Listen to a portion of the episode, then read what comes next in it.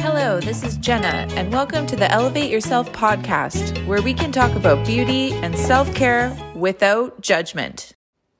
So, I wanted to cover today what is the difference really between training with a private training institute versus an industry leader like ourselves or myself, Jenna at Elevate. And so, the difference would be the one is a government regulated school that will hire on an instructor to teach the program. They are not operating a business. They don't have any experience usually in the industry. Their instructor will have a amount of experience in the industry, but um, this is not their specialty. So usually they will offer a lot of different courses um, and adapt their government regulations to this um, course to make it kind of standardized. So then there's also training with an industry leader. And an industry leader would be someone who has a, a, business, who has proven results in the industry, who has lived this life, who has had a lot of experience with using these programs in the field and teaching people and getting results.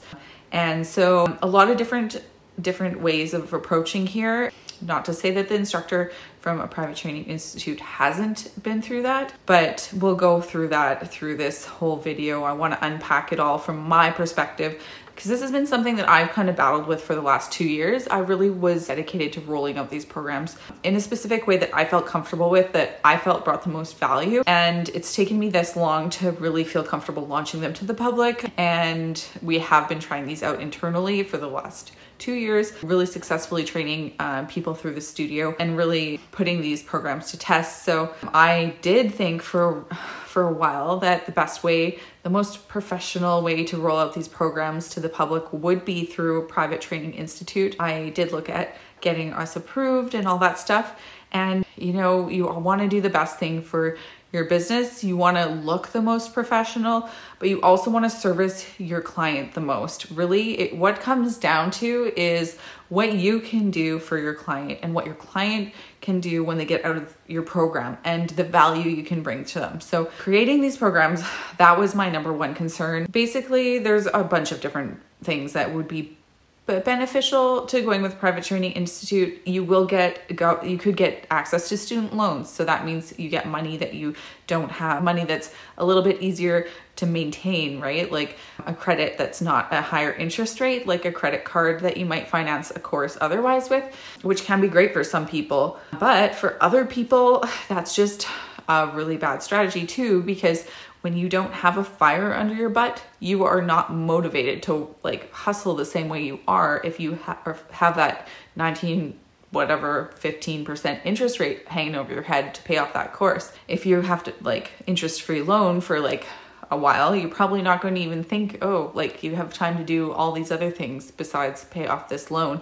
But when you have that credit card hanging over your head, you have to, you got to get that pedal to the metal. So that is another thing that I think is really motivating and not necessarily a negative thing about financing your education through industry leader versus private training institute personally because it really does pay to have some motivation and that can be mo- that was great motivation for me I can tell you so I could I assume it would be very motivating for a lot of you too versus if I had that 0% loan uh, instead of financing my education as a lash artist, I probably would not have been as motivated to get my button gear. We have looked at this route of going through the private training industry, private training institute, sorry. I would have loved to partner with someone if it would have been a collaboration that would have resulted in the best uh, situation for my students. But on researching, uh, basically would have to mark up my course 40% when it's already insured and proven and tested for a couple years with great success. So obviously that does not bring a lot of value just to go through in there and be checking off the boxes of liability boxes and legislation and like um, government hoops to be going through that don't even have anything to do with our industry's regulations. So, in terms of our program, I made the call that it is not in our students' best interest to be attached or affiliated with private training institute. Collaborations are great when they lead to a win win situation. And in the instance of a situation where you already have uh, something that is proven and is getting results and you are the industry leader who has developed it for your clients and it's already following insurance and government regulations. It just doesn't make sense to partner with someone who needs to mark up a course by 40%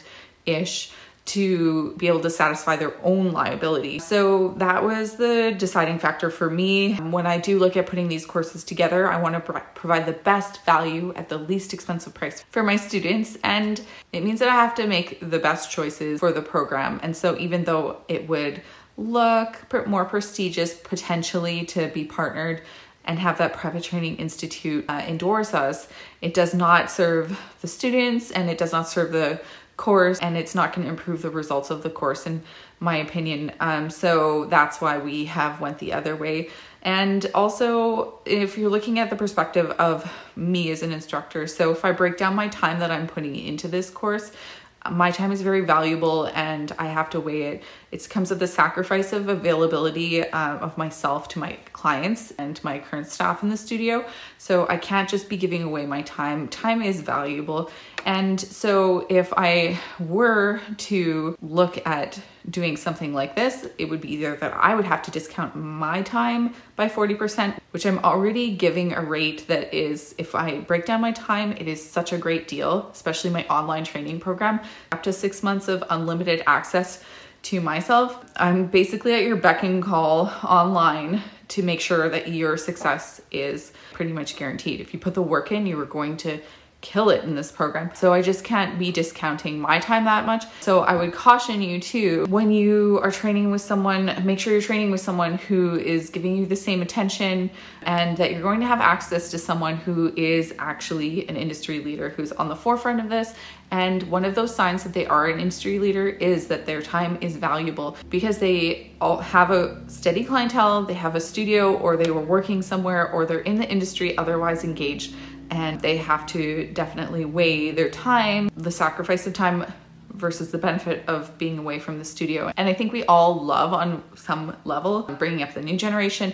I definitely cannot wait to be able to access volume and mega volume lash extensions in my market. I would love for someone to please, please, please stick with it. And I promise you it will be worth it and I'll be one of your best clients. But so even though we love training and we love seeing people succeed, we still have a limited amount of time. We still have to t- spend time with our families and have fun and do our own self care, be able to fit the training in and stuff like that. So we definitely can't be just taking on roles where we're expected to discount ourselves by such a drastic amount or add that much without creating value for our clients or stu- students into um, a product that we have developed and are ready to provide to someone. So same thing with um, we get asked a lot also about like endorsements. So companies like Nala uh, have a lot of respect for them. It's basically just like um, a company that decided that they were going to regulate the market and put some standardization. And there are some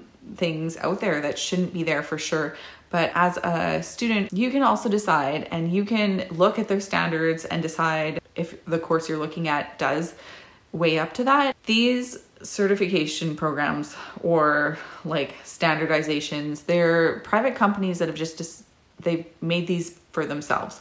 And basically, it's a lot of money to also be a part of those. And they do sometimes make rules that not all studios agree with. Like for myself, I do not agree with the rule specifically about mandatory glove usage in the studio in all instances. I do think that it is uh, the right call in a lot of different instances, especially if you're dealing with bloodborne pathogens 100%. But some instances, actually, you can be causing more cross contamination by using uh, gloves than if you were to properly clean your hands and have the proper sanitization that way. Those certifications for courses, you might feel more comfortable that way, but there's also another part of it. The, the other part of it is sometimes you just have to trust the reputation of the instructor that you are learning under because if they are maintaining a studio that is successful, that is like the best endorsement I think that they can give for you to be able to learn how to run a successful studio if you want to, or work in a successful studio, or even have a home based studio that is going to be successful.